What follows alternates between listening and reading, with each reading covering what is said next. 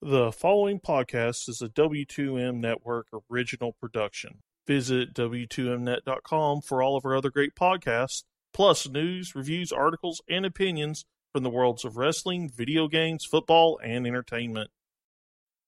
Let's go! What's that? Gator! Gator!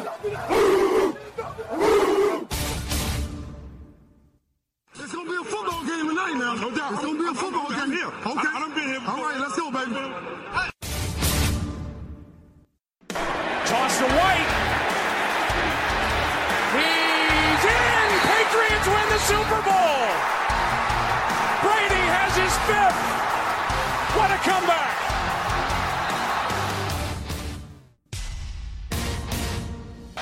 Watson. Touchdown! Hunter Renfrow. Little man makes another enormous play. One second remaining. Ladies and gentlemen, football to the max. Your host, Sean Garmer, Gary Vaughn, and Randy Isbell. Hello and welcome to another Football to the Max. A happy new year to everybody as we are now in 2018 and we are coming to you about an hour after the second college football playoff game has ended. We now know the final. It's an all SEC showdown. Georgia and Alabama, but we'll talk about how they got there. And of course, I'm not doing this on myself. The usual man is here, Mr. Eric Watkins. This weekend made me both delightful and angry at the same time. He's dangry, people. He's dangry. So, Yes. and also joining us here, the man who's not on the show enough, Mr. Gary Vaughn. Hello, and I am glad to be here tonight. A pretty interesting weekend when it comes to college football here. Yes, certainly. We'll have uh, plenty to talk about there. That'll be the last time you hear that intro, or the second part of that, as uh, next week. Of course, it will be decided, and we'll have uh, a little soundbite with whoever wound up winning the championship. Uh, so, if you you like that big throw to Hunter Renfrow with the one second left, that's the last time you're hearing it. And of course, uh, we're also talking NFL as the playoffs are now completely set.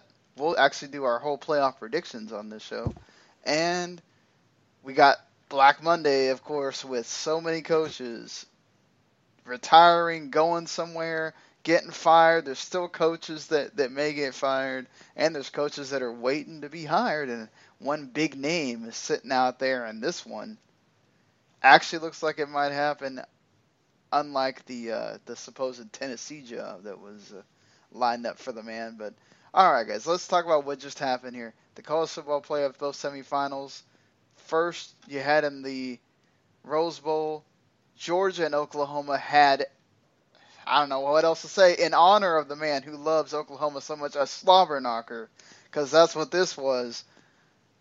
Baker Mayfield and Oklahoma lose, uh, thanks to ha- having to kick field goals in overtime. I mean, it's crazy how that offense was clicking. Second half comes, Georgia's defense decides that all right, that's enough of that, and they start uh, playing a heck of a lot better. I What do you mean, think, Yeah, I mean, this was a, a day, man. I just can't tell you how exciting this game was. It was a lot of fun to watch. I mean, let's be honest. When it came to halftime, you were really thinking to yourself, "Eh, you know, Georgia kind of made a little bit of a compensation by getting that field goal, but there's no way they're they're going to get back in this one. Score two touchdowns and." You know, all of a sudden show up. No, no, no. Baker Mayfield's going to get the ball back, and it's going to be all OU the rest of the way. And are you kidding me? the Georgia Bulldogs made all the adjustments that they needed to make. It was still a bit of a struggle. They still had to deal with a very talented Oklahoma team, but boy, this came down to the wire, and it was just exciting all the way through. I mean, full of action. When you talk about a blockbuster game, this is exactly what you got. We'll be talking about this game for years to come, I think.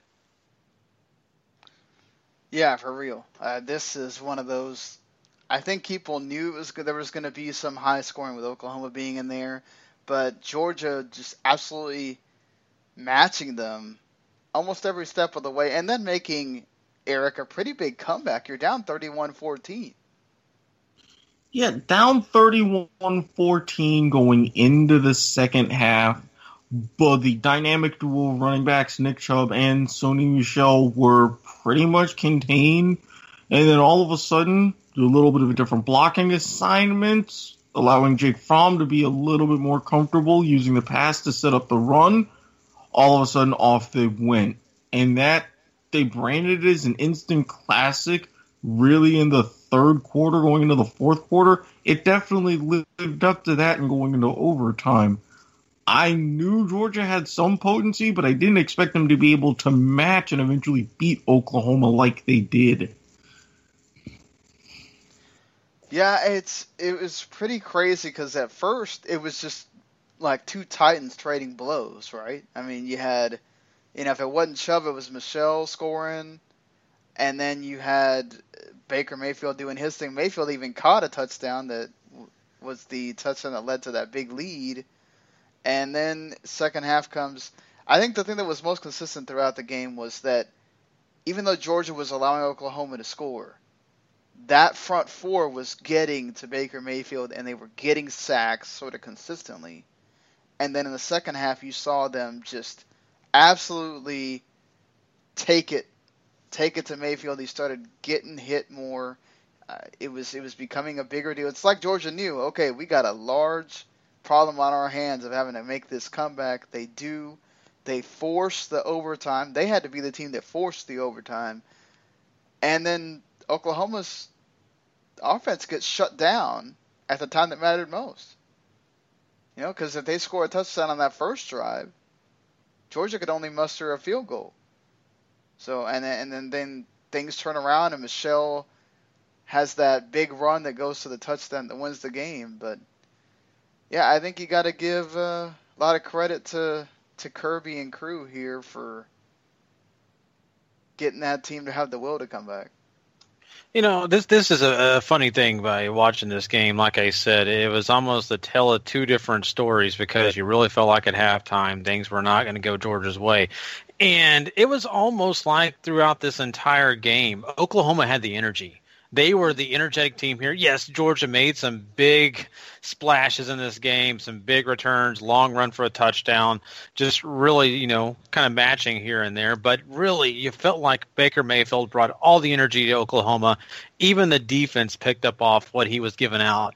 And I really felt like throughout the game that it, this was all about Oklahoma. But Georgia was a sleeping giant they found a way to make things happen when they mattered most. And it wasn't pretty at all the times that they did them, but they still made their way and they still matched Oklahoma and came back. And that was so interesting throughout this whole story because I felt like as I watched this game, there's no way they can do it. There's no way they're going to be able to come back. It's just Oklahoma's going to kick a field goal or they're going to score the game-winning touchdown. Anderson's going to bolt in 15 yards touchdown and just it was really exciting to watch because of that. And still, I, to be honest with you, it still feels weird to say Georgia won this game because of all the energy that Oklahoma brought. You could tell Baker Mayfield, especially after the game, how emotionally drained he was because he put everything into this game. That Oklahoma squad, super talented. But Georgia, man, I, I am super impressed. I, I was impressed coming in, but man, I'm really impressed now. Yeah, Mayfield. You know, this is his last game, obviously, as a uh, member of Oklahoma Sooners. He'll be going into the draft next year. He said basically, "Can't believe this is it. This is how it ends." And yeah, I'm sure he was expecting to at least get to the title game. Rather disappointing for him. But it it didn't come down. To, I mean, it certainly. He was not the reason they lost, Eric uh, at all. But I, th- I think you have to put it down to that question mark that's been there the entire season. That defense is not there when you need them the most. No, and even though Baker Mayfield came in throwing 71%, he was quote unquote limited to 21 of 34 on the night. The defense, I mean, Georgia, with such a prolific pair and I'll go back to this again. Chubb and Michel. The most run yards by running backs by a duo in FBS history. As a team, they ran for over 300 yards. It's just like one small gap in a zone defense, and boom, off they were 20, 30, 50 yards at a time. They are not used to this level. Well, they're used to this level of talent in the Big 12 dealing with it, but they're not used to having to terribly stop teams when they have to. And this is really what bit them. Yeah, I also Yeah. think it's you're not having to deal with having those rushers in your face, like Mayfield mm-hmm. was. And, and there was times where he was getting a lot, a lot of time to throw and everything, but you're also having corners that are not allowing that receiver to get a lot of yards out to the catch either. You know, you're those things in a defense that you're not having to deal with so much in the Big 12 that now you're all of a sudden faced with this, and when it comes down to crunch time, what do they do? They get tighter, and that Oklahoma defense did not. They sort of, yeah, they held Georgia to the field goals, but when it counted, Georgia's came up bigger. Yeah, I, I totally agree. And the one thing I'll say, and I, I, you know, of course, for the website and all that, I, I've primarily watched Big 12 games, so I covered the Oklahoma Sooners all the way.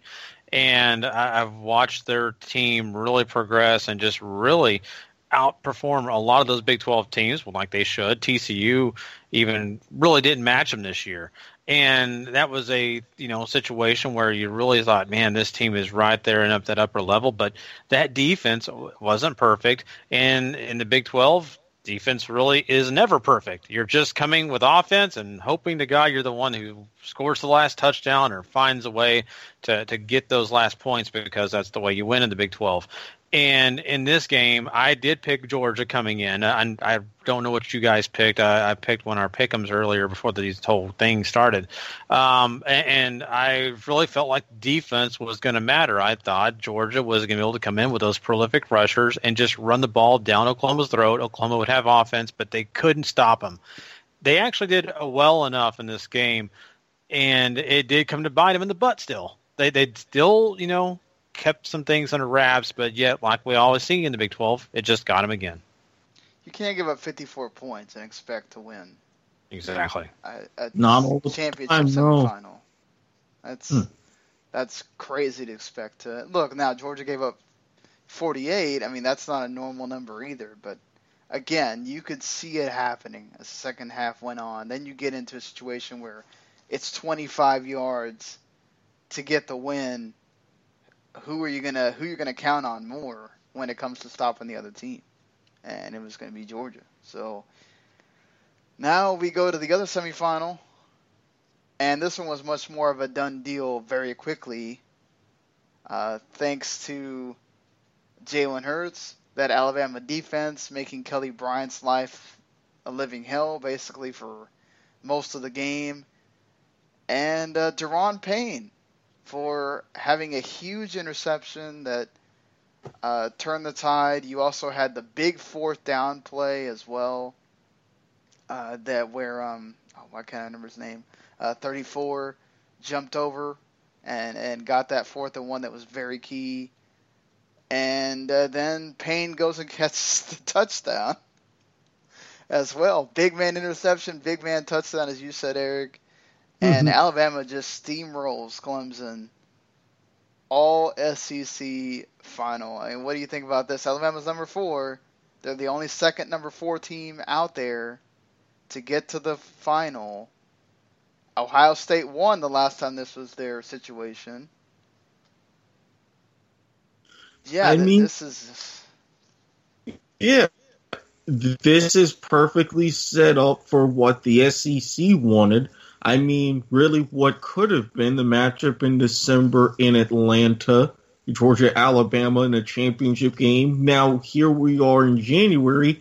It is the matchup with even bigger stakes. And for that drive, as I said before, you mentioned, big man running, big man finishing, big man scoring. And I mean, let's face it, for the longest time, Clemson's defense was up to the task. They initially blocked a kick that called timeout for for some reason right at the end of the half. They made Jalen Hurts' life fairly miserable, but Alabama's defense came up with the big interception, and then immediately after that, a defensive touchdown, and they just controlled the game. And from the first snap, they said, "We're in your face, Kelly Bryant, and we're going to make you throw to beat us because we know you can't." Mission accomplished. Yeah, certainly. And when they made him have to throw, it was going to be it obviously was an issue uh, for them. And I, this is one of those times. You know, you gave Alabama this entire time to get ready. Nick Saban's very much like Bill Belichick in that way. You give him a lot of time to prepare. He burns you. They're healthier. The linebackers are back that were out during the season. They are they're at full strength, and it was just too much for Clemson. I mean, you could really break this down into a lot of things, but this is the game that I don't feel like we need to spend too much time on. Alabama just looked dominant. They look like the Alabama that you've you'd seen through various times throughout the season against those SEC teams and against Florida State. And uh, now this is going to be a very interesting thing because this is almost a glorified home game at Mercedes-Benz for Georgia, and against an Alabama team that's obviously used to being in this situation. Gary, I mean, how much do you think that this hurts as far as TV watchers and everything? That this is an all SEC showdown.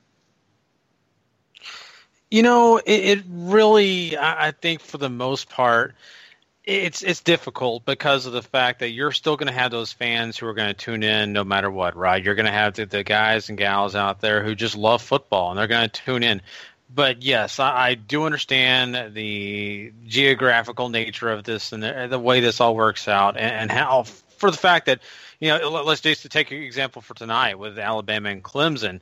You've got a lopsided game, and pretty much from first quarter on, I mean, you, you really know Clemson's just not in it. They're just they're not there, and it, all those East Coast fans who want to watch their Clemson take on the world, and all those fans out there who just want to see them win, they know it's not there, so they probably tuned out, and that is going to affect maybe that championship game. But I don't think to a strong realm, I think you're still going to get the same numbers. Alabama's in it almost every year, right? I mean, so they've got a big fan following all around the country.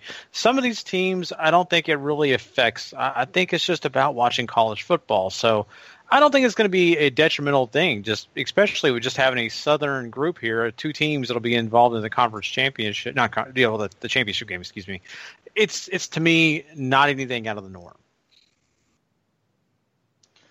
No. Uh, for me, I think it's going to affect it because you're going to have a lot of people in the North that maybe don't want to watch an All SEC final or, or whatever. I think the difference that you do have in this game that you didn't have when you had that big BCS title game between LSU and Alabama way back is it's been a long time for Georgia to win anything.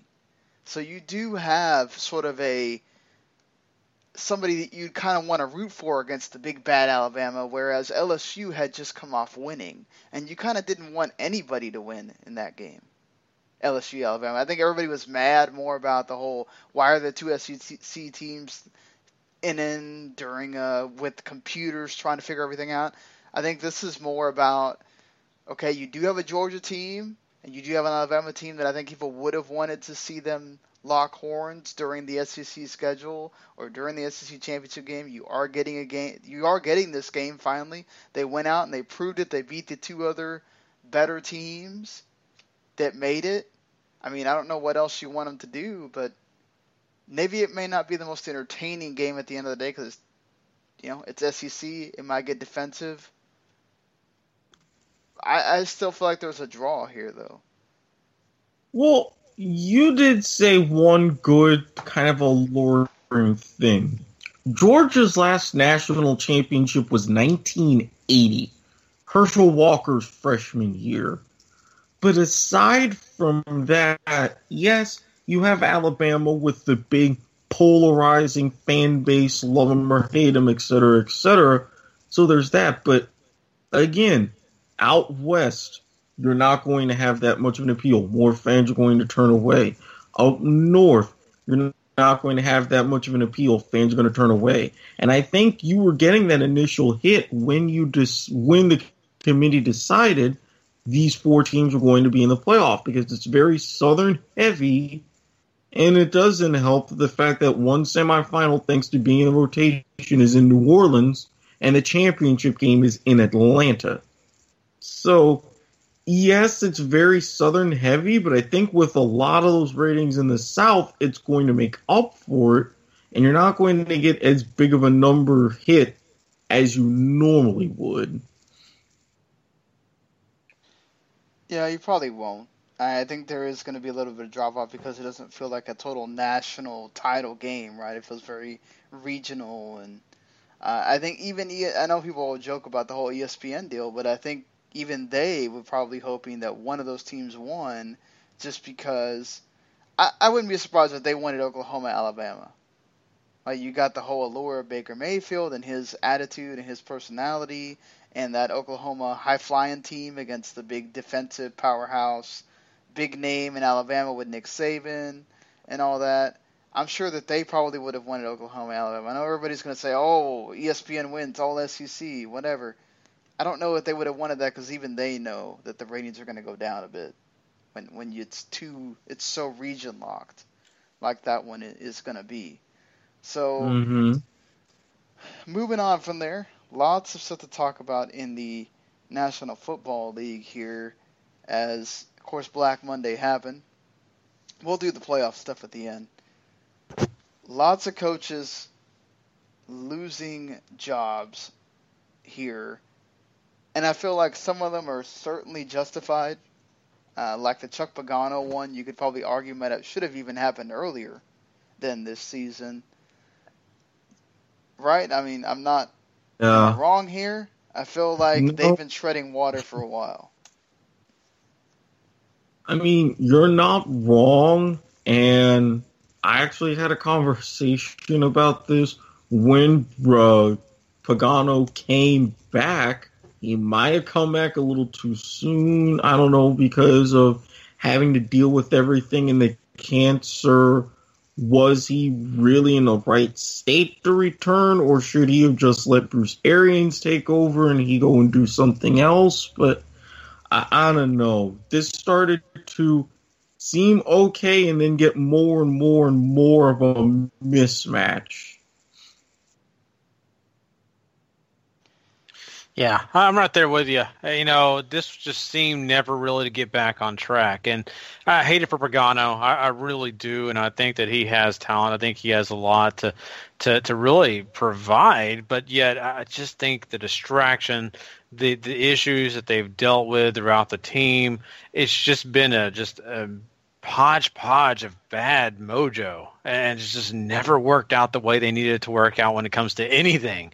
So I think you do need a fresh voice in that room. You need some fresh ideas. You need some fresh energy and motivation. So it, you, you got to do it. You feel bad, you know, but it just has to happen. Yeah, I, I just think that you know you got the unfortunate thing with Andrew Luck and and all that, and maybe you can say, look, if you had Andrew Luck, they win some more of those games, and certainly you can make that point. But it's not like Brissett played awful. Uh, it's not his fault that what he was the most sacked quarterback in the entire league. So, uh, you know, and and despite that, they still won some games and and played decently and you know, if that defense was better, and, and they still have some sort of bright spots to look forward to, to next year. And if something happens with Andrew Luck, you know that you have a decent backup in, in Brissett anyway. But I think it's more about a regime change as well, and and understanding that all right, Pagano's been there. This is kind of the ceiling. We know Irsay is also kind of one of those owners that when he's seen enough, that's kind of what it is. He also tried to get Gruden to come in with Peyton Manning and, and do something there. And that didn't kind of work out for them. And I think ever since then, Pagano's days were sort of numbered. And uh, this season going down the way it did didn't help him at all. I think the more interesting one for me is the Detroit Lions with Jim Caldwell. He is their winningest coach in the franchise's history. And I don't think that they, yeah, they collapsed at the end, but is that totally on Caldwell? I mean, I didn't think so. Neither did I. And this reminds me of Chicago in the last season under Lovie Smith. I mean, there he went 10 and 6, but didn't make the playoffs in a collapse and he was let go. Of course, the Bears have been a dumpster fire ever since. But I mean, Caldwell, he's been more than competitive. He's been getting the team to the playoffs. I just don't understand this. Is this a case of Detroit thinking that there's something bigger than they are? Maybe they thought that with the things going certain ways in Green Bay, they could have done better, but I, I don't know. I'm a little bit confused because I thought the Lions as an organization had kind of turned the corner from something like this. Yeah. Uh, you know, Caldwell was, you know, a talented guy too. I, think really it just comes down to the fact that they're really not sold on him. I, it's to me, it's a little odd to say that because I think for a while they they really were on his side, but I think they're seeing a lot of the coaching changes going on right now. They knew that this was going to be a very open year when it comes to searching for coaches, and I think they wanted to throw their name in for maybe a, a coach that a lot of people are vying for. I think Detroit's really felt that they've kind of been playing the same thing over and over again. That's having offense that can do some really great things with a defense that just lets them down and I think they're really hoping they can get a head coach in that can really work on both sides of the ball, and not just a guy that's just really going to help them kind of can maintain what they're doing now. So I think once again they're they're wanting to throw their name in in the hat of maybe a larger or more potential top name head coach out there. Yeah, I just wonder which ones are are going to be out there available uh, mm-hmm. for them uh, at that point. That's going to be the interesting one. Is uh, yeah, I I was kind of baffled by that one. I thought of the coaches that were going to stay around, you'd give him one more season, because things are are still clicking there. Uh, you know, the team is is functional. Yeah, you could definitely say that with what happened at Green Bay, they should have taken advantage, and I and I I wonder if that's kind of that thing that puts that nail in the coffin and going, look, we had the best chance we possibly could have had. All we had to do was win these last two games, and you lost to the freaking Bengals. Yeah, the Bengals wound up winning, wound up going on a two-game win streak at the end of the day with their ridiculous fourth and twelve to knock the Ravens out of the playoffs as well. But I just think that that one was kind of harsh, you know, uh, looking at looking at everything as well. Looking at something that also may be perceived as harsh, depending on who you're talking to, Jack Del Rio being out in Oakland with the Raiders. Uh, of course, that potential move to Las Vegas is sitting around. And now there is a lot of talk about how Oakland just did it so they could try to lure Jon Gruden away from the booth and even ESPN is expecting Jon Gruden to take the job, even though he's still going to do the wild card game. He's in all the promos for it and everything, which is also stupid because, hello, every game is single elimination in the playoffs, not just the wild card game. ESPN.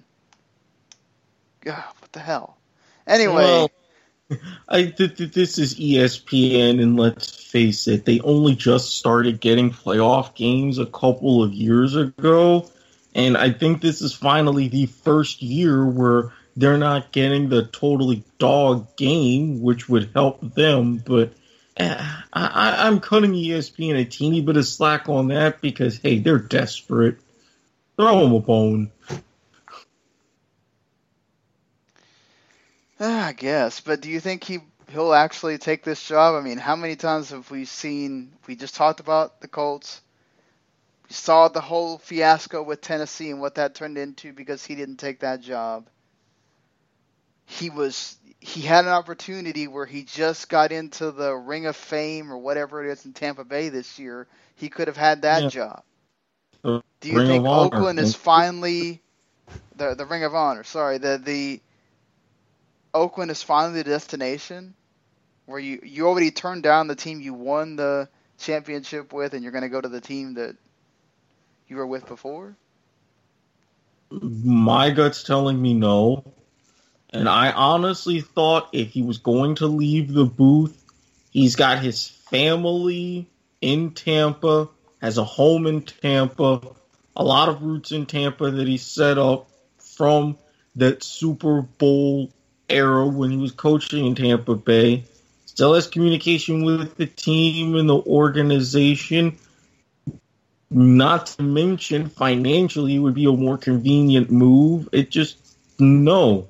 The fact that he turned them down, he's not going to deal pick up and uproot his family across the country again just to have them move again in a couple of years. I no, no. I mean, but that seems weird that the the company that employs him is sitting here reporting that they expect him to take that job, Gary. I mean, that seems really weird if he's not going to take it. It really is odd, and I really, and uh, to be honest with you, I think there's a lot of information we don't know. Uh, I think maybe the Raiders have had some conversations with Jon in the past and have really kind of worked some things out uh, when it comes to maybe some discussions behind the scenes.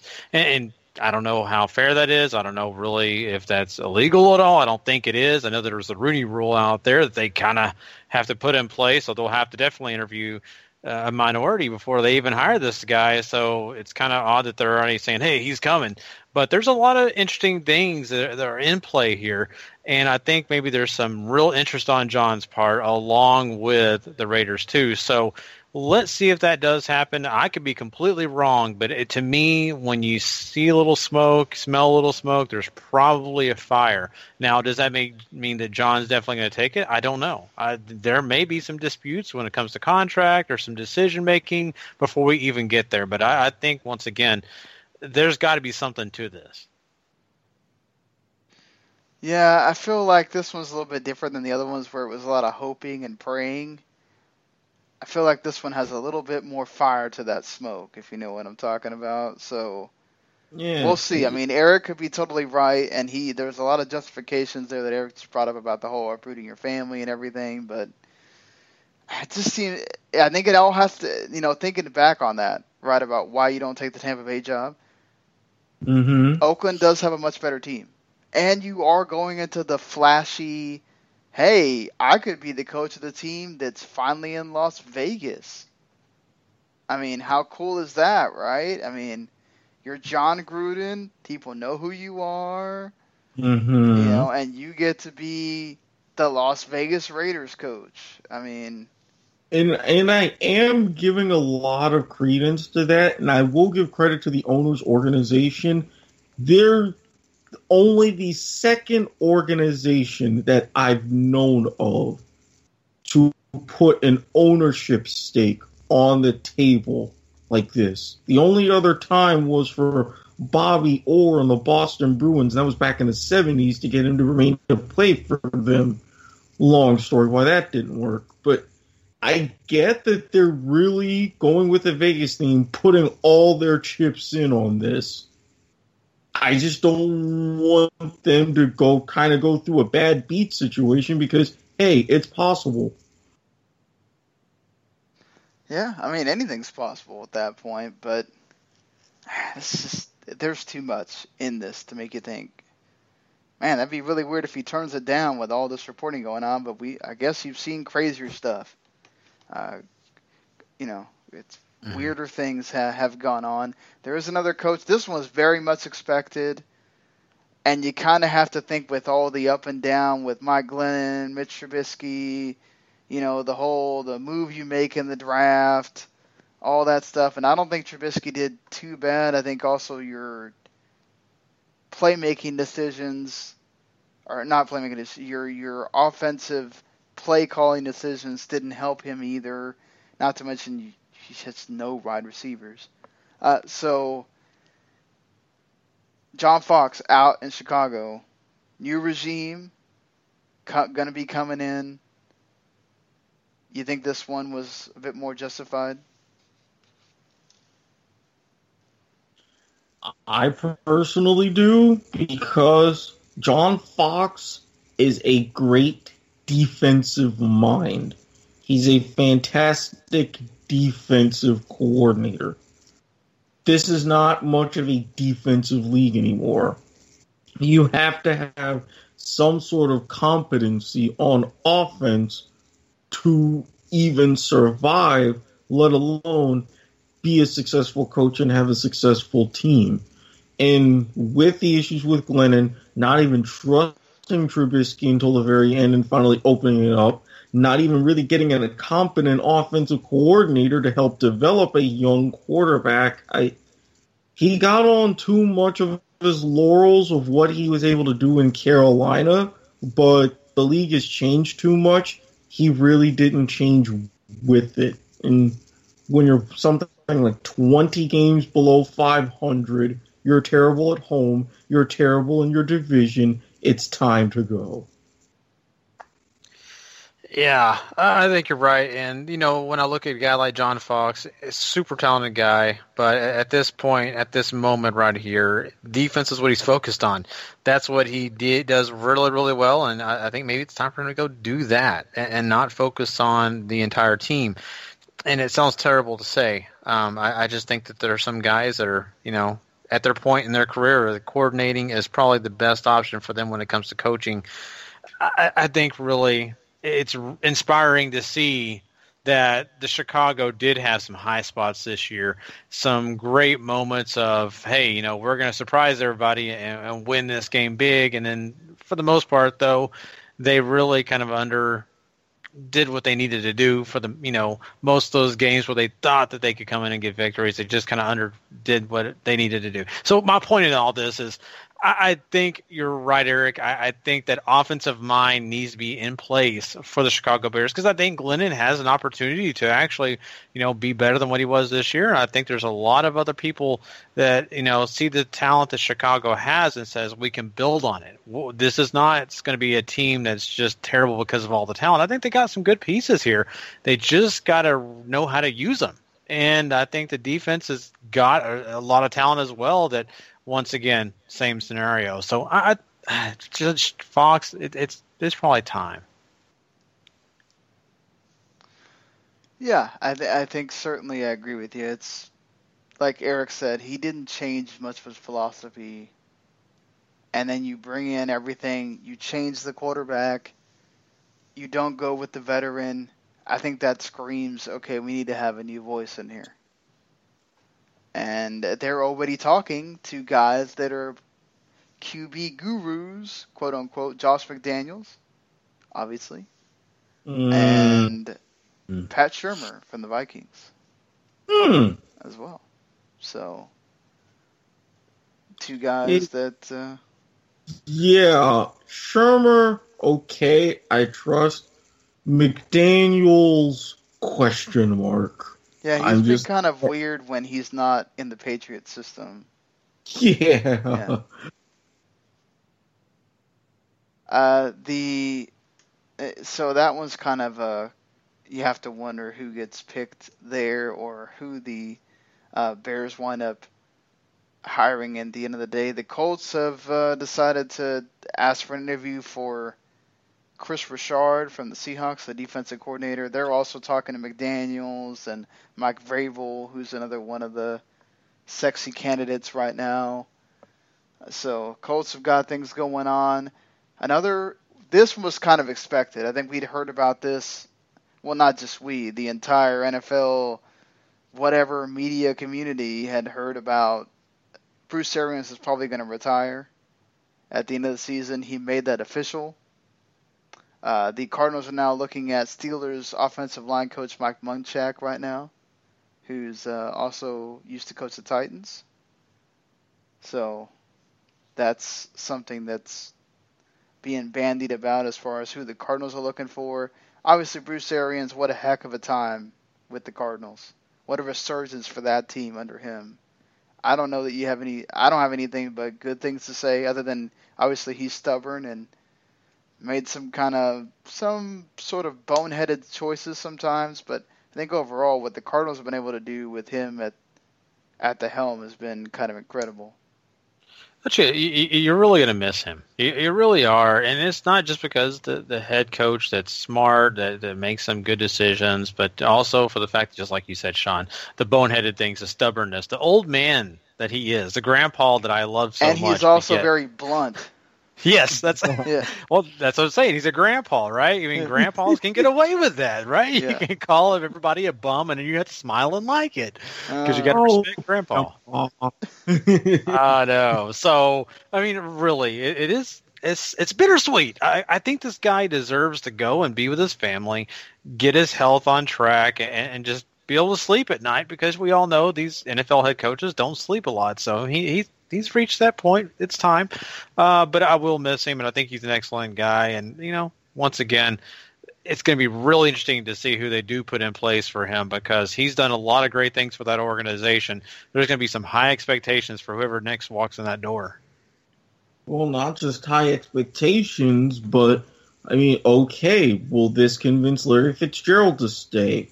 Are you going to draft a quarterback? I mean, I think Bruce Arians, he's choosing the right time to go out because with all the high expectations and with all the performances that he's been able to do in Arizona for the last couple of years, this season shows that they're one of those franchises that's in flux for 2018. And he really has an easy out saying, I'm not going to be a part of this. Goodbye. So I'm going to miss him. I think the game is going to miss him, especially now. But oh boy, uh, Arizona is going to be a very weird and intriguing team to look at this coming season.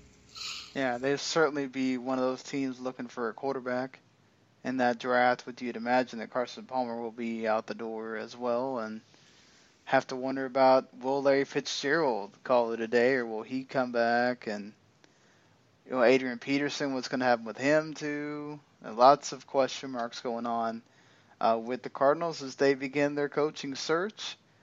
Uh, one team that also they fired their their coach a few weeks back, and Ben McAdoo and Steve Spagnuolo took over, but they hired a new general manager. Jerry Reese is out, as he'd been with the team for such a long time. Gettleman's actually been with the Giants before from 98 to 2012 and then he was with the Carolina Panthers.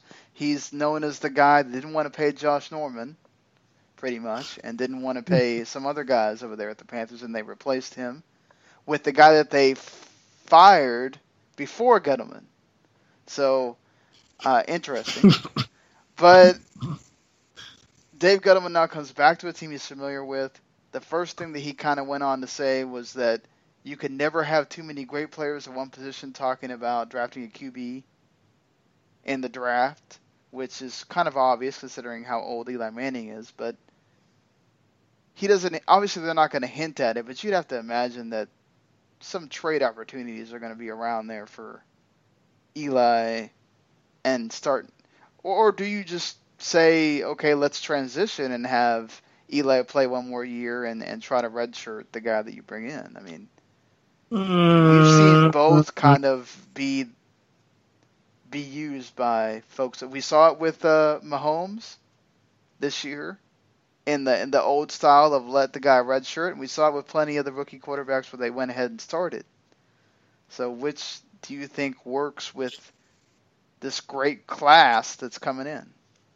Trade, trade, trade. Obviously, there's some bias there too.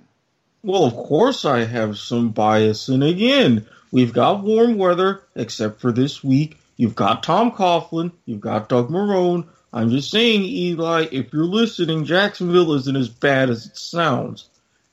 Now, bias aside, they tried to have other quarterbacks come in. I mean, even without Geno Smith, are you really just going to completely get rid of Davis Webb? Or are you going to have to put in some sort of aspect to see what you've got going on there? And if not, then whoever you draft, you're looking at someone who's going to be, if not completely turnkey, then pretty close to it and ready to go. You're not going to be patient enough with Eli Manning, even with the numbers that he's had with and without Odell Beckham and all his other receivers. You're not going to put up with another year of that. The fans aren't.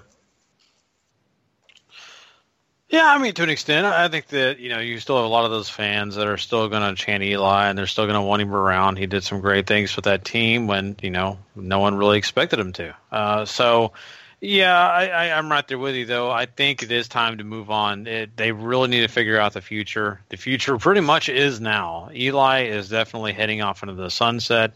You've got to make some decisions quick here because if you don't get a quarterback right away, then you're going to have to hope and pray that you can get a decent one later on and may have to pay a bigger price. This is a year when you can get one high in the draft or you can make some trades and get a quarterback and somebody else in a great position because you're drafting so high. Um, but I mean, uh, for the most part, it's also going to come down to coaching staff, who they're going to have in place, what kind of offense they'll be running, those kind of things that'll be really hard to to really match up just right now as we speak. But I think definitely Eli has to move on. I think the general manager, I think everybody in that organization knows it's time. Yeah, I think when you make such a huge change, you let go of the GM, you let go of the coach. The biggest question on their minds was, do we tank and just let let us get a bigger piece of the pie? I mean, they they go ahead and and wind up with the record that they do, uh, so they're still going to get one of the you know one of the higher picks in the entire draft. I, I think you have to signal that change. Whether you have Eli play that year to, to let that QB ease in much, I guess, more smoothly is, is the question mark. And it, I guess it also depends on how eager Tom Coughlin is uh, to make that move and have Eli go down to Jacksonville. How much do you pay? Uh, that that's another thing. Is is there even an offer out there that will get the the Giants to say, all right, we'll just we'll just start this whole thing over and not even worry about being formidable in this first season, perhaps. But hey, if these quarterbacks are supposed to be so great that are coming in, you know, they, they should be able to do what a lot of the quarterbacks did this season. So we'll see how that goes. Uh, before we talk about one surprising move that's going to be happening, let's talk about the coaches that are staying around uh, that may also be surprising for you guys. Uh, Vance Joseph sticks with the Broncos even after all the carousel with the changing quarterbacks this season. They finally start Paxton Lynch there at the end. Uh, they did okay in that that final game. Uh, Hue Jackson stays with the Browns even though they finally do finish 0 16. I'm sorry, Eric, you're probably not going to be the grand marshal of the parade. Look, there is still time to campaign. I mean, for anybody in Cleveland listening, how many of you, especially Cleveland area natives, that would have someone willing to pay money to fly there in the middle of winter? Think carefully. I am one of those people. Jimmy has the the Browns owner says that Hue has not lost his magic. What do you guys think? I mean, you're one in thirty-one as a coach. Yes, but look at your organization. When you're openly campaigning for quarterbacks and your team either doesn't draft them or screws up paperwork, that's not your fault. You're showing, hey, I know what I'm doing. This is what I need, but your front office doesn't get it for you. That's not your fault. Now, hopefully, they have some sort of competency there to where it's like, okay, Hue, what do you need? What do we have to go and get? Let's build a team. Well, that means your butt's on the line next season, though. Pretty much, and I think Hue would even agree with that. And he's like, okay, give me one season to do this, and if I don't, I'll jump in Lake Erie and then get on a boat and then just go away.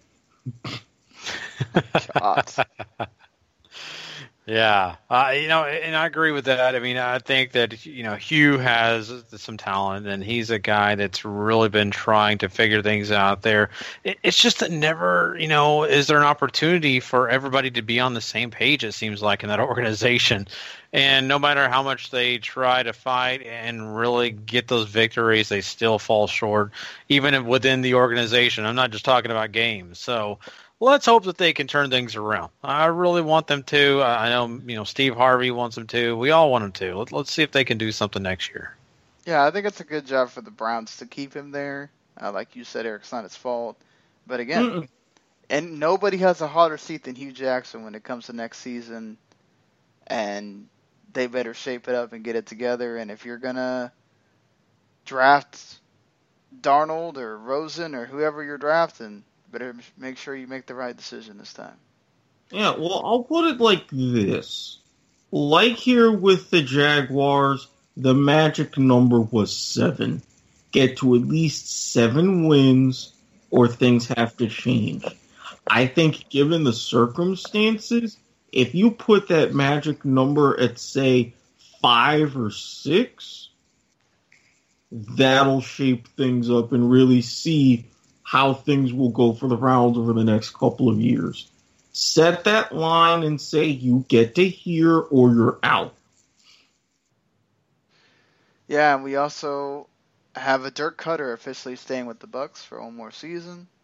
Yeah. Uh, don't think that that's his fault about Winston getting hurt, and then the team kind of just they lose two of their biggest players on defense for a long period of time.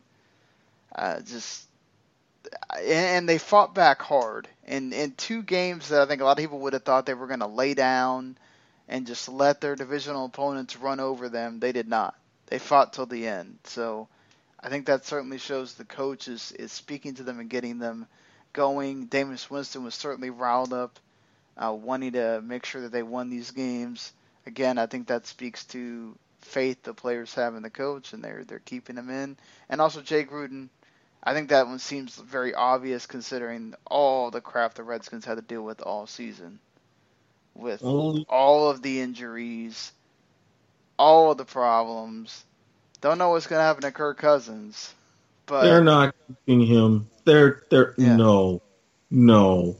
They're not keeping him. They made a decision. It's like, "All right, Jay, what can we do to fix this?" Just like in Cleveland what are they going to do? What are they going to do? Well, I don't know how they're fixing it without Kirk Cousins, though. Yes, but they're clearly either they're not committed to keeping him, or Kirk Cousins isn't committed to staying. There was a long-term deal on the table. Cousins didn't like it. Now he's in between a rock and a hard place. The team isn't going to pay him almost $35 million under the franchise tag but they're not going to offer him much more than they did under that first long term deal. So it's up to him to decide what he wants to do. And as far as with Tampa Bay, I still say going to Dirk Koetter was a bit of a mistake, and I think he should be on a teeny bit of a hot seat at the very least for next season. What do you think, Gary? Yeah, uh, I think you know both organizations. You know they they're wanting to give their coaches more time, which I don't blame them. They each have the cases of you know things weren't working right for them for injuries and for other scenarios. So you got to give them credit. They're they're allowing these guys to continue on and to see what they can do. But I, I don't know. This season is really going to be a big deal for both uh, organizations and for both head coaches because they're definitely already on that hot seat. And then I guess to talk about just two more things. Uh, they, well, before we get into a little bit of Cowboys corner here to end the show, uh, the Bengals are still considering, I guess, keeping Marvin Lewis because they have not made a straight decision. Marvin Lewis was supposed to be, this was supposed to be it right? And I guess the way that the team played the last two games might have made people reconsider whether it's the owner or Marvin Lewis or both. But now they are thinking about what to do. Perhaps maybe it's also Marvin Lewis moving into a different position within the team.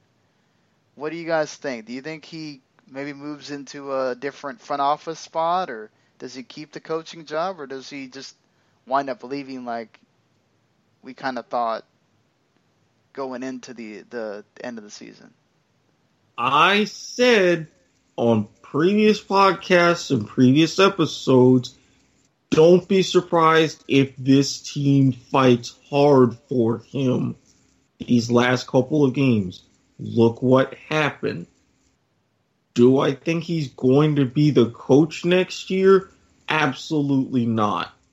While he's been above average, he has not gotten over the hump, and he's really been sort of another Marty Schottenheimer in consistently battling and having great regular seasons, yet doing nothing in the playoffs. That gets old fast.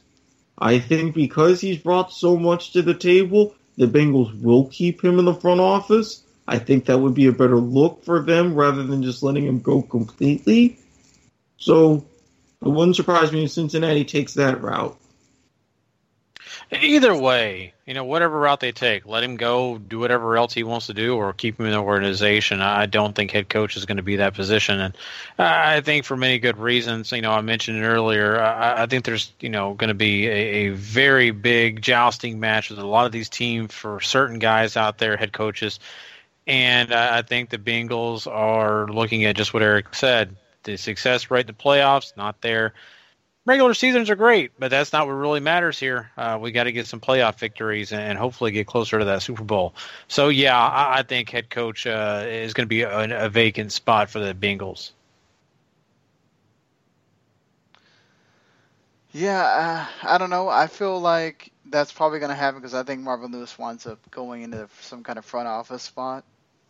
Because didn't they try to do that with getting Hue Jackson to stay as well?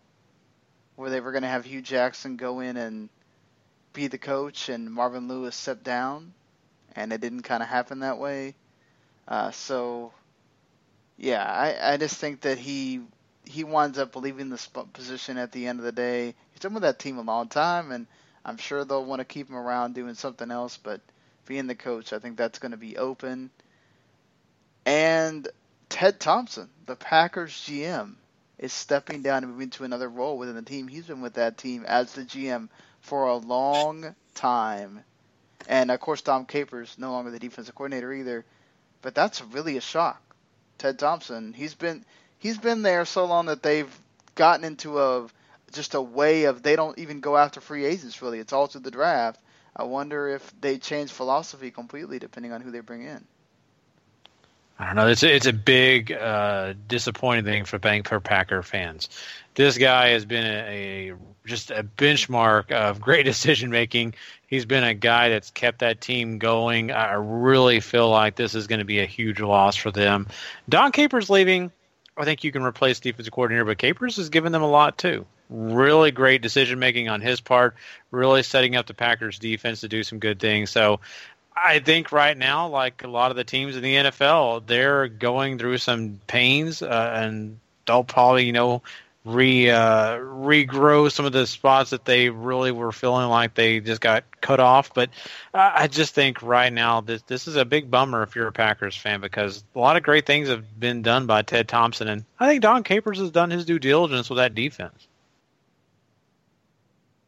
Yeah, I, I really think while there was due diligence to an extent, you really saw that defense starting to slip, slip, slip a little bit farther than Packers fans or even people who know about the Packers wanted I to see. I think it's like John Fox. His his mm-hmm. style of coaching was starting to get antiquated for the league. Mm-hmm. Absolutely, and it was getting to the point to where it was time to go. Now, Ted Thompson is the much bigger surprise because it was just a long running, not even joke or more of a thing that, yeah, for free agents, Green Bay was sort of a purgatory. I don't know now if they finally want to change that moniker or what, but let's see if it really works because, yeah, being Green Bay, you still have a lot of things working against you. Certainly. Uh, that's going to be an interesting one as as the week goes by to see what happens there. Green Bay, how quickly they they do make that move. Uh, finally, I guess we'll go to before we talk about the the playoffs and make our picks there. Cowboys corner here, Gary. Derek Dooley gone as the wide receivers coach after Dez Bryant goes and has his hissy fits. Uh, you'd imagine that that's going to change, but even more could be coming. Rod Marinelli's on the hot seat, and Scott Linehan as well, as he should be probably. And lots of talk about Todd Haley coming back to the Cowboys, possibly to take his spot. I don't know if that's any better, but uh, yeah, I feel like the wide receivers coach was bound to have him with Dez having his deal, but and change everything seems crazy. Yeah, you know, it's one step short of getting rid of your head coach. And that's exactly what they're doing here. I think this is a Jerry Jones being stubborn thing. It's about, hey, I'm going to win with the guy that I want to win with. And he's still trying, and he's going to do everything he can, and he's going to get rid of anybody else he feels like is, you know, going to hinder, you know, whatever. I, I, think at the end of the day, I mean, Jerry's gonna... Garrett doesn't call the plays, right? So that whole at the goal line situation where you don't run Zeke, technically, I guess that's not his fault, or even though he's the coach, well, he should be able to say, you know what, we're not doing that, but.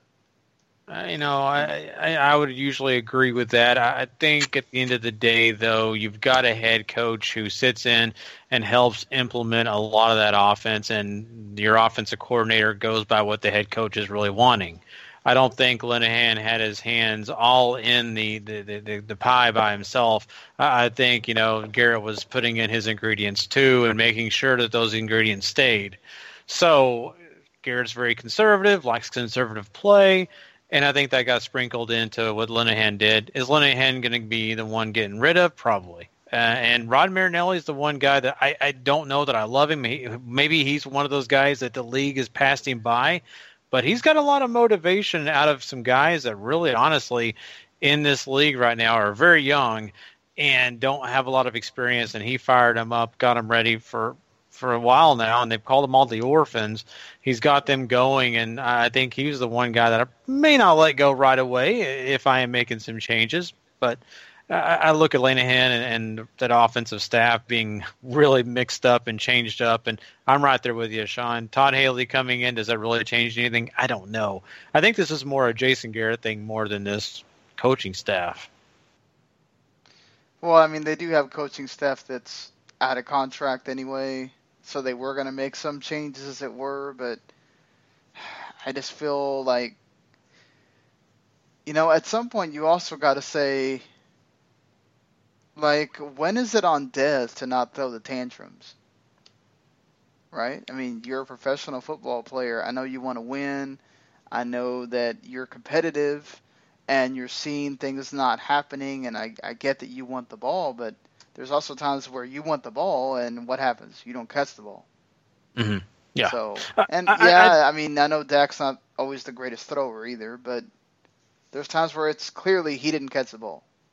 Oh, exactly, and uh, you're not going to help any quarterback in this league if you're not catching the ball. I think you get Aaron Rodgers in a situation if he didn't have guys who were willing to go out there and kill themselves to catch the ball he'd be probably having the same frustrations and probably making some of the same decisions you're seeing Dak make of hey, I've got to get the ball uh, completely away from the corner because I know my guy is a 50-50.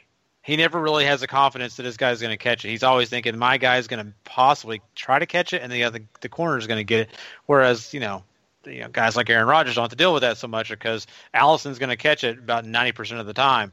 Uh, so I, I look at this as a situation where Dez is diminished. He's older now. He's not playing the way that he should for the contract he's getting paid. And I think he's putting pressure on himself, but I think he doesn't realize that he's older. And I don't think he realizes that he's not the guy that, you know, he, he's supposed to be. So he's going to have, you know, confidence in himself and he's going to, despite everyone else. So, I, you know, I, I just, I really think Dallas needs to work on moving on. I really do. And until they do that or they, they get a number one in there and make Dez the, the really great number two, they're going to be in a bad situation when it comes to the receiving corps. I think they missed big time. They missed Brice Butler for most of the season when he was out because he was the guy that, when the play broke down, Dak could throw him the ball, and he's catching Yeah. it down the field. You know, Once again, another guy that's great, but he's 50-50 too. We've seen Brice Butler drop many a deep balls and just not really be that consistent player. I think, the whole wide receiving corps, uh, e- even Cole Beasley this year has had some trouble. So Yeah, and Terrance Williams was also he's always 50-50 and just yeah, lot, lots of guys that are not too dependable other than Jason Witten and you know he's already on uh, the waiting for that Hall of Fame train and just it's it it's crazy they've been able to last this long and I still say that you're not using Zeke enough. You're not using him enough and now you're gonna you won't have the distraction with the suspension and all that stuff this year. I think honestly for me is I wasn't even that upset because I felt like with all the stuff that had been happening the, during the year and everything else, it almost was sort of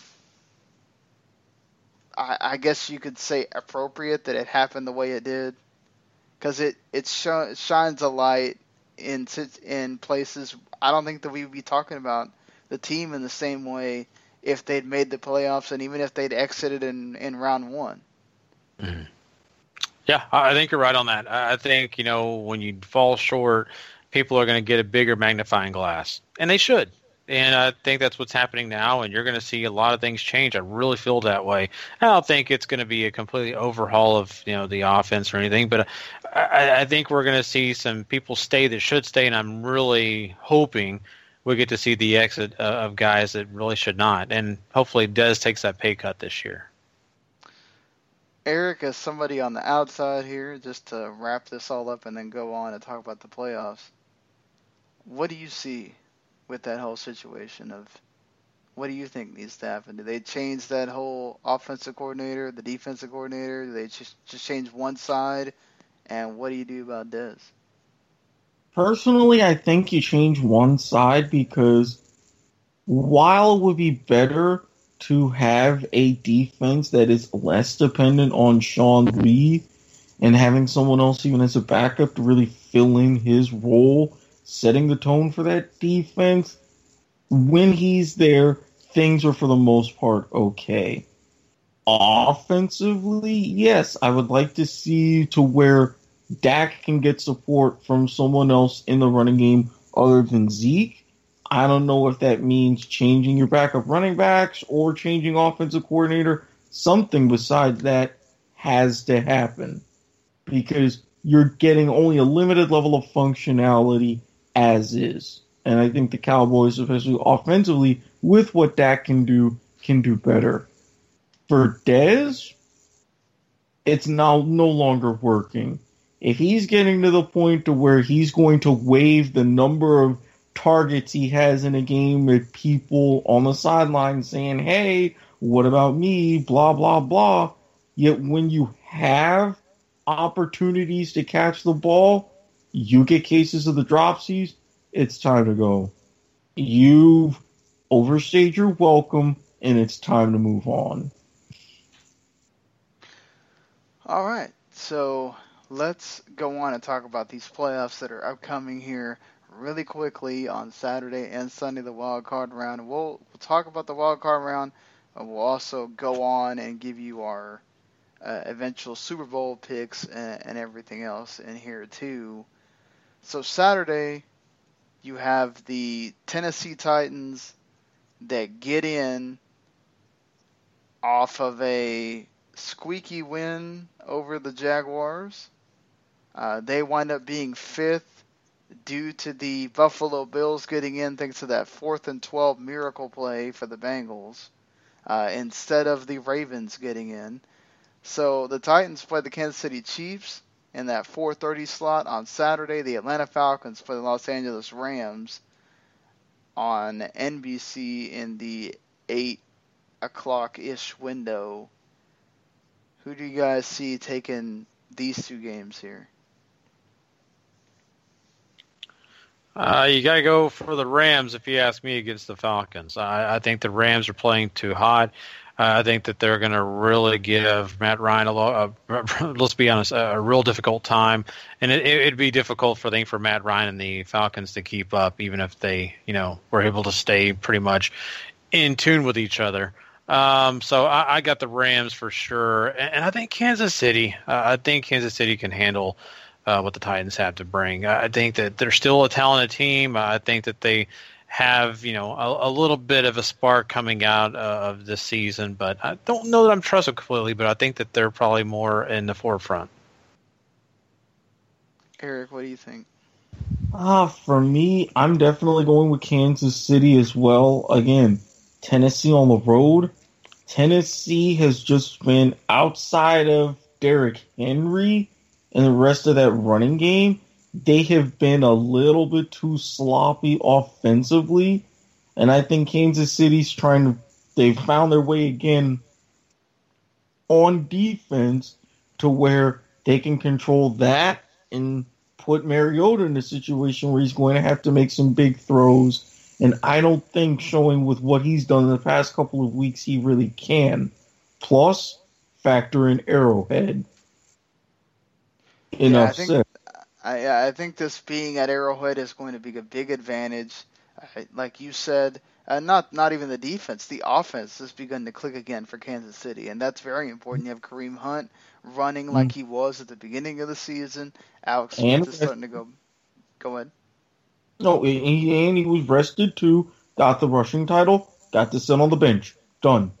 Yeah, and then you have Alex Smith playing like he was. Uh, Tyreek Hill, Travis Kelce are, are getting involved. The defense isn't up to the, you know, big spot that they were before, but they're getting better. I think that's enough to take care of a Tennessee team that I feel like is, is just limping into the mm-hmm. playoffs and honestly happy to be there at this point. Mariota's really going to have to show a lot for me.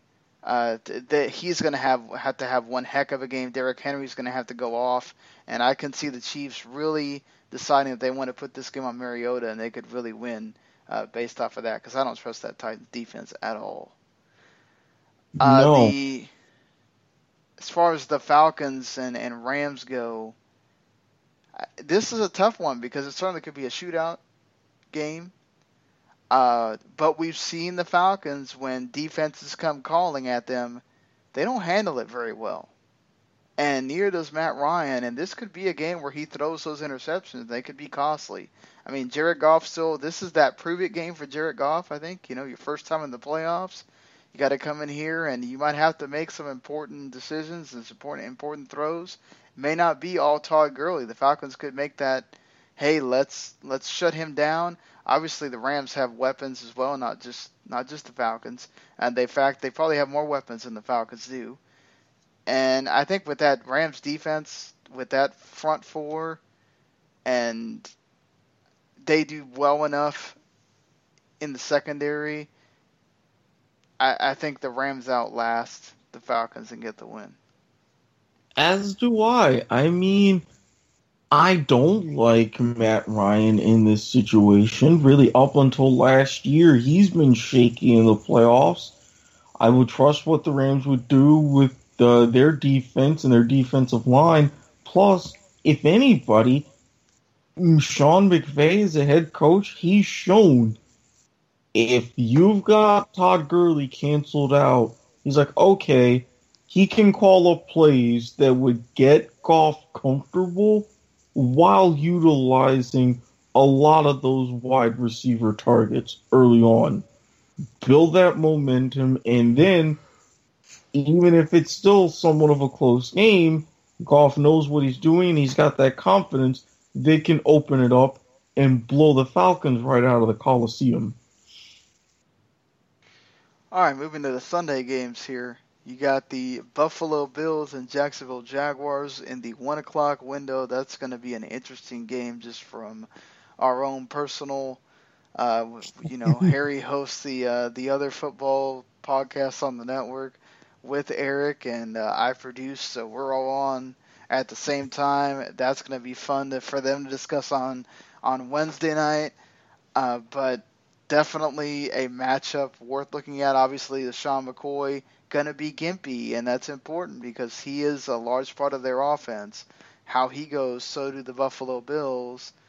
And the Jacksonville Jaguars have been kind of weird. Blake Bortles is still Blake Bortles, and he showed it last week that he can certainly still go out there and throw the interceptions. You got the divisional matchup with Carolina taking on the Saints, and it's uh, in New Orleans, so that is tipped in Drew Brees' favor there. What do you guys see here uh, for for the second set of wild card games, Gary? Yeah, coming in, uh, talking about Jacksonville and the Buffalo Bills. I think that Jacksonville, sure, I think that they are not impenetrable. I think that they still, you know, uh, you know, ha- have their weaknesses, but I think for the most part, uh, it's hello Buffalo, goodbye.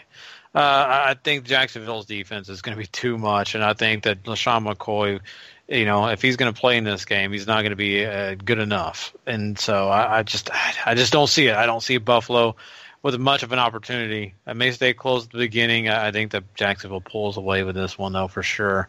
And then going to the other matchup, I think Carolina and New Orleans are a lot closer.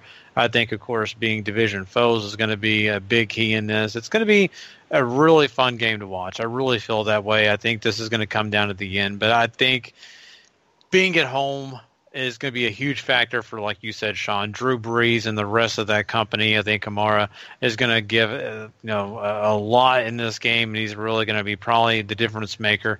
I got New Orleans in this matchup. Well, this is uh, your team here, Eric. So, uh, it's my team. I don't 100% trust them. I'm going to be the first to admit. And especially with Blake Bortles here in the playoffs, his first I really don't see him having the best of performances. However, I also am going to give a slight edge to Jacksonville because this Bills team is not the same without Shady McCoy. Tyrod Taylor, while he can be great in the clutch, this is a whole new level for him. This Jaguars defense is going to be very aggressive, especially with these corners, not just the front four. They're going to be very hungry. They're one, going to want to give something very big to these home fans after everything that happened. As far as with the uh, Saints Panthers game, that's another close one where I'm going to have to go with New Orleans. I don't think Carolina has the best of momentum after what happened in the Atlanta game. And I really don't know with this defense that you're going to be seeing for a third time if Cam Newton can really put together a performance like he could in any point during his couple last big postseason runs. I think with New Orleans, with Drew Brees, with Kamara and Ingram, they're going to do enough, and the defense is going to help them out big time. Yeah, I think with Jacksonville, like you said, the defense is going to be a big deal. Uh, obviously, the Bills' defense could certainly do the same number on Blake Bortles. It, this could also be one of those like 10 to 6 games uh, very quickly. But I, I feel like I can trust Jacksonville's defense a lot more uh, at the moment. The way they've been playing this season, uh, you obviously Tyrod Taylor can escape and all that stuff, but I just feel like with everything the Jaguars have, that's going to be a tough ask. And then you don't the status of LeSean McCoy if he's not 100% healthy. I think that's really going to affect them offensively. What happens there? That's going to put them behind the eight ball that way and it's really going to take a big performance from Tyrod Taylor, and I just don't see it against this defense. I think the Jaguars are going to take that, and then the Saints I think are going to win number one because they're at home. Uh, they play much better in the Superdome. Uh, number two, I think you're also looking at a Drew Brees that feels determined. Uh, he's not having to rely on him so much because of Ingram and Kamara. Uh, they are two weapons he's been able to use so effectively this season. Michael Thomas has been tremendous, and you know the rest of that team has been kind of chugging along. That defense I think has played better than anybody expected them to. You mentioned it, Eric. I think Carolina is sort of on a downtrend right now. I think if they can find a way to take Christian McCaffrey out of the offense, it's going to put a lot of pressure on Cam, and he can deal with a lot, but I just don't think he's going to be able to do it on this one. I see Carolina taking an exit. Uh, that makes it to where we all four of us have the same team, so this makes it very easy to do for the next round here. You're going to have the Saints and Eagles on Saturday, along with the Chiefs and Patriots again. Whew, some uh, big matchups there uh, with uh, these these two or these four teams going at it.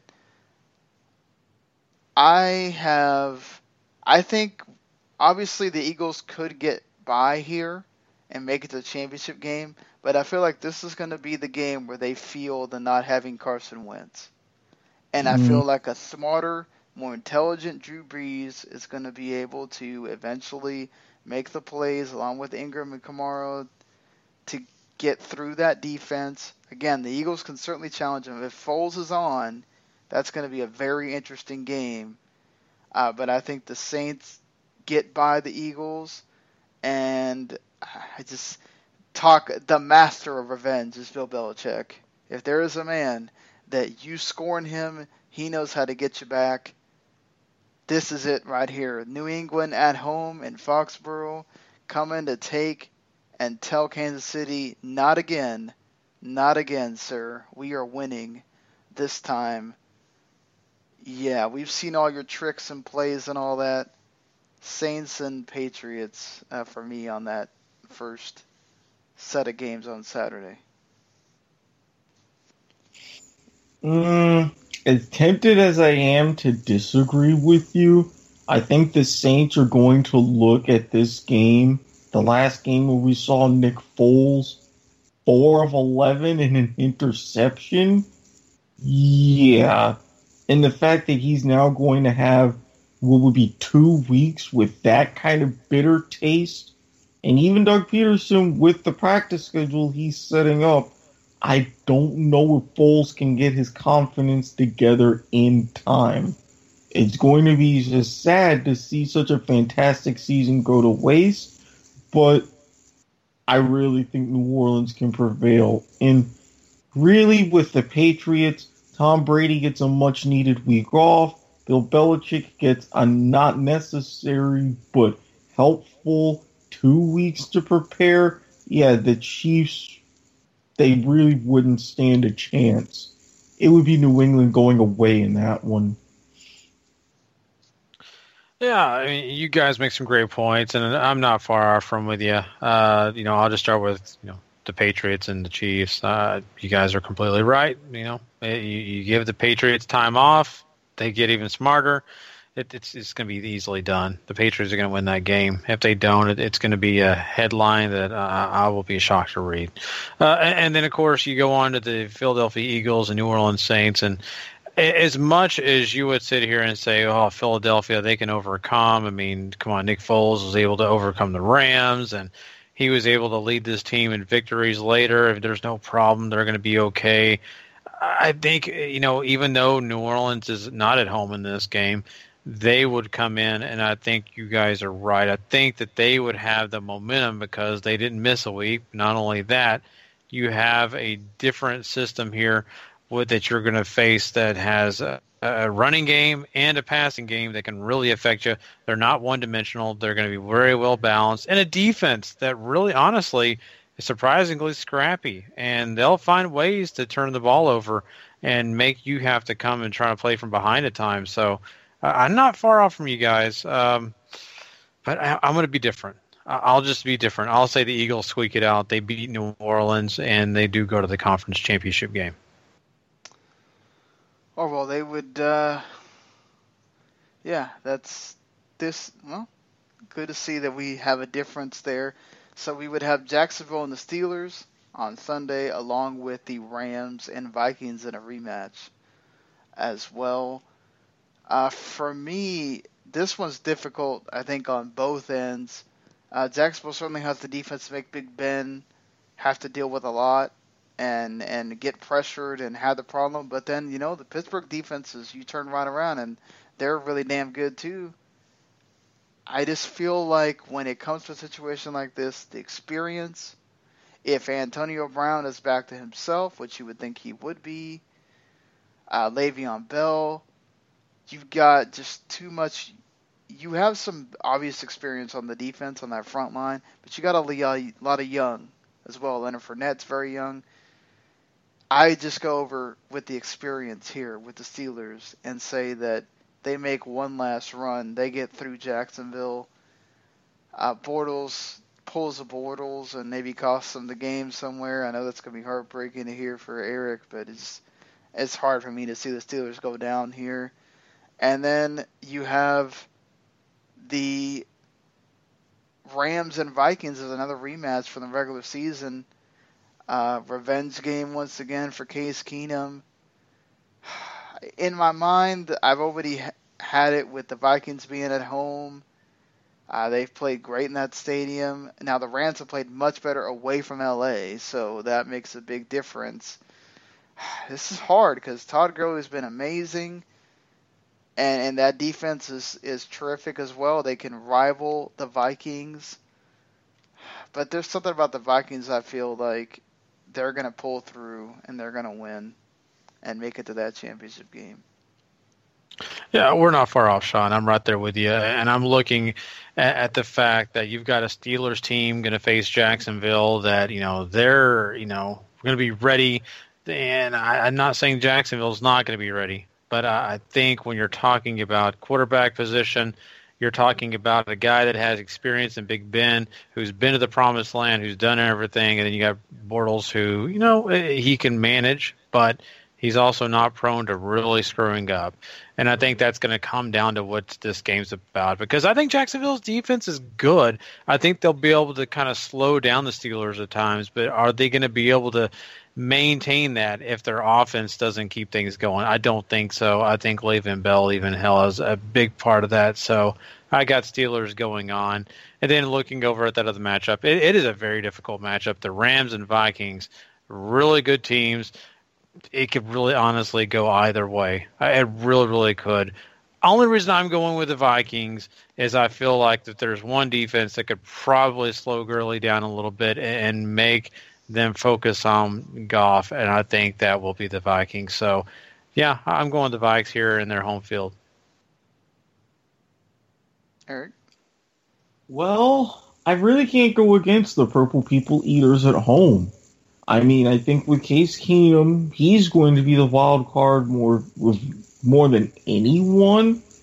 But I really think he's going to set up, and they're not going to have to rely on him as much, and he will do enough, in my mind, to at least maintain the game.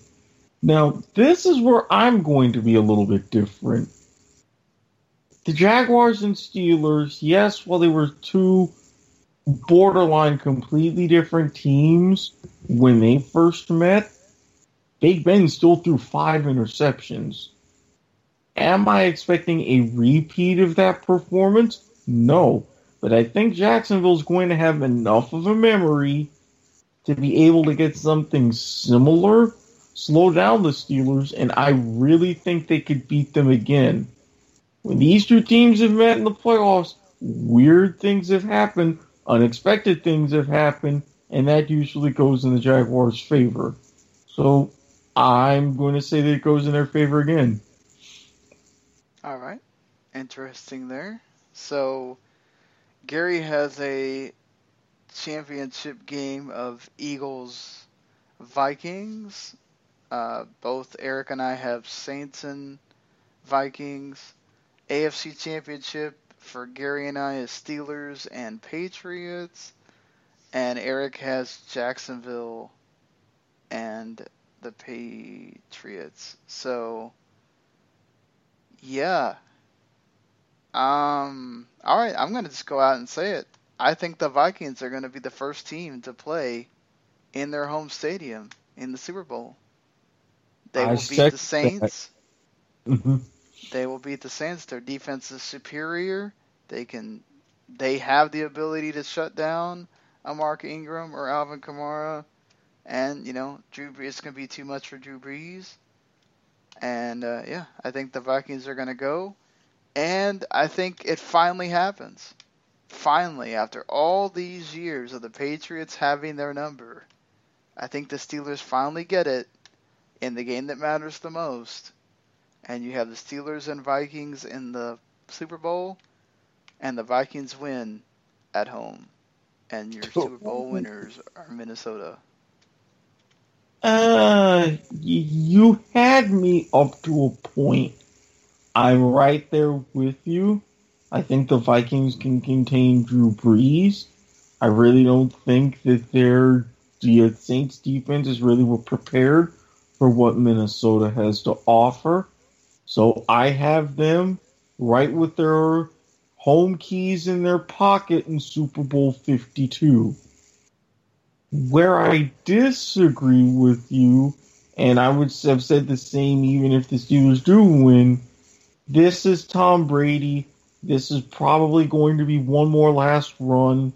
This is Belichick saying, you know what, with everything that's gone on this season, all these distractions, I had to get rid of Garoppolo and Jacoby Brissett. I'm to win one more title and I'm done. I think the Patriots go on. The Jaguars would keep it at least somewhat interesting, which they've done before in past history. But I think Tom Brady has just enough of that magic to carry him on to the Super Bowl and to win one more Super Bowl. Sorry, Minnesota. I can't go a whole episode without talking a little bit of something against you. Damn, the same thing again, as always. I All right, know. Gary, what do you I- think? But eh, All right. Uh, you know, my thought process on this, you know, I've got, of course, Philadelphia taking on the Minnesota Vikings, and I, I'm right there with you. Uh, Minnesota at home. Nick Foles, I, I just don't see it. I just don't see him overcoming that. I think the Eagles' defense, to me, will be what helps them get over New Orleans. But I don't see that defense providing them enough to overcome the lack of offense that they're going to struggle with as they face a defense like Minnesota. I got Minnesota going to the Super Bowl and staying at home. I love it. Uh, and then you go to the other side, and yes, it's going to be time for the revenge game. Patriots and Steelers.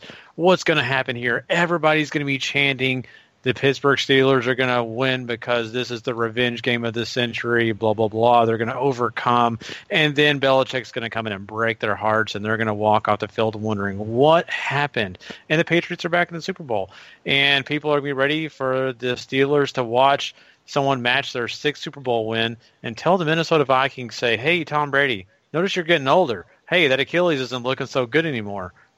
Minnesota wins the game, beats the Patriots. We move on to a new era.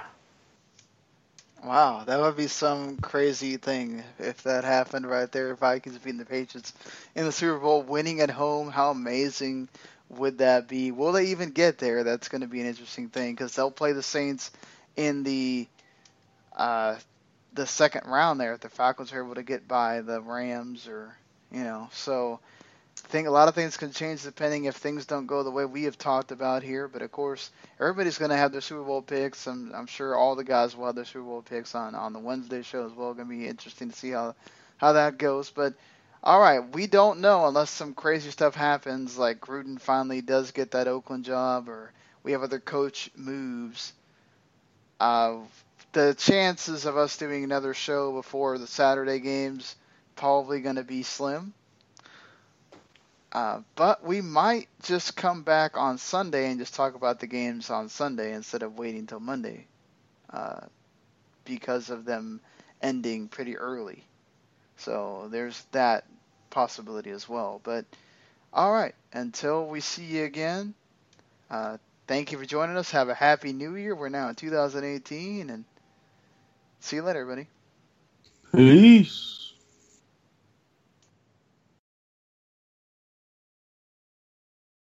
The following podcast is a W2M Network original production. Visit W2Mnet.com for all of our other great podcasts, plus news, reviews, articles, and opinions from the worlds of wrestling, video games, football, and entertainment.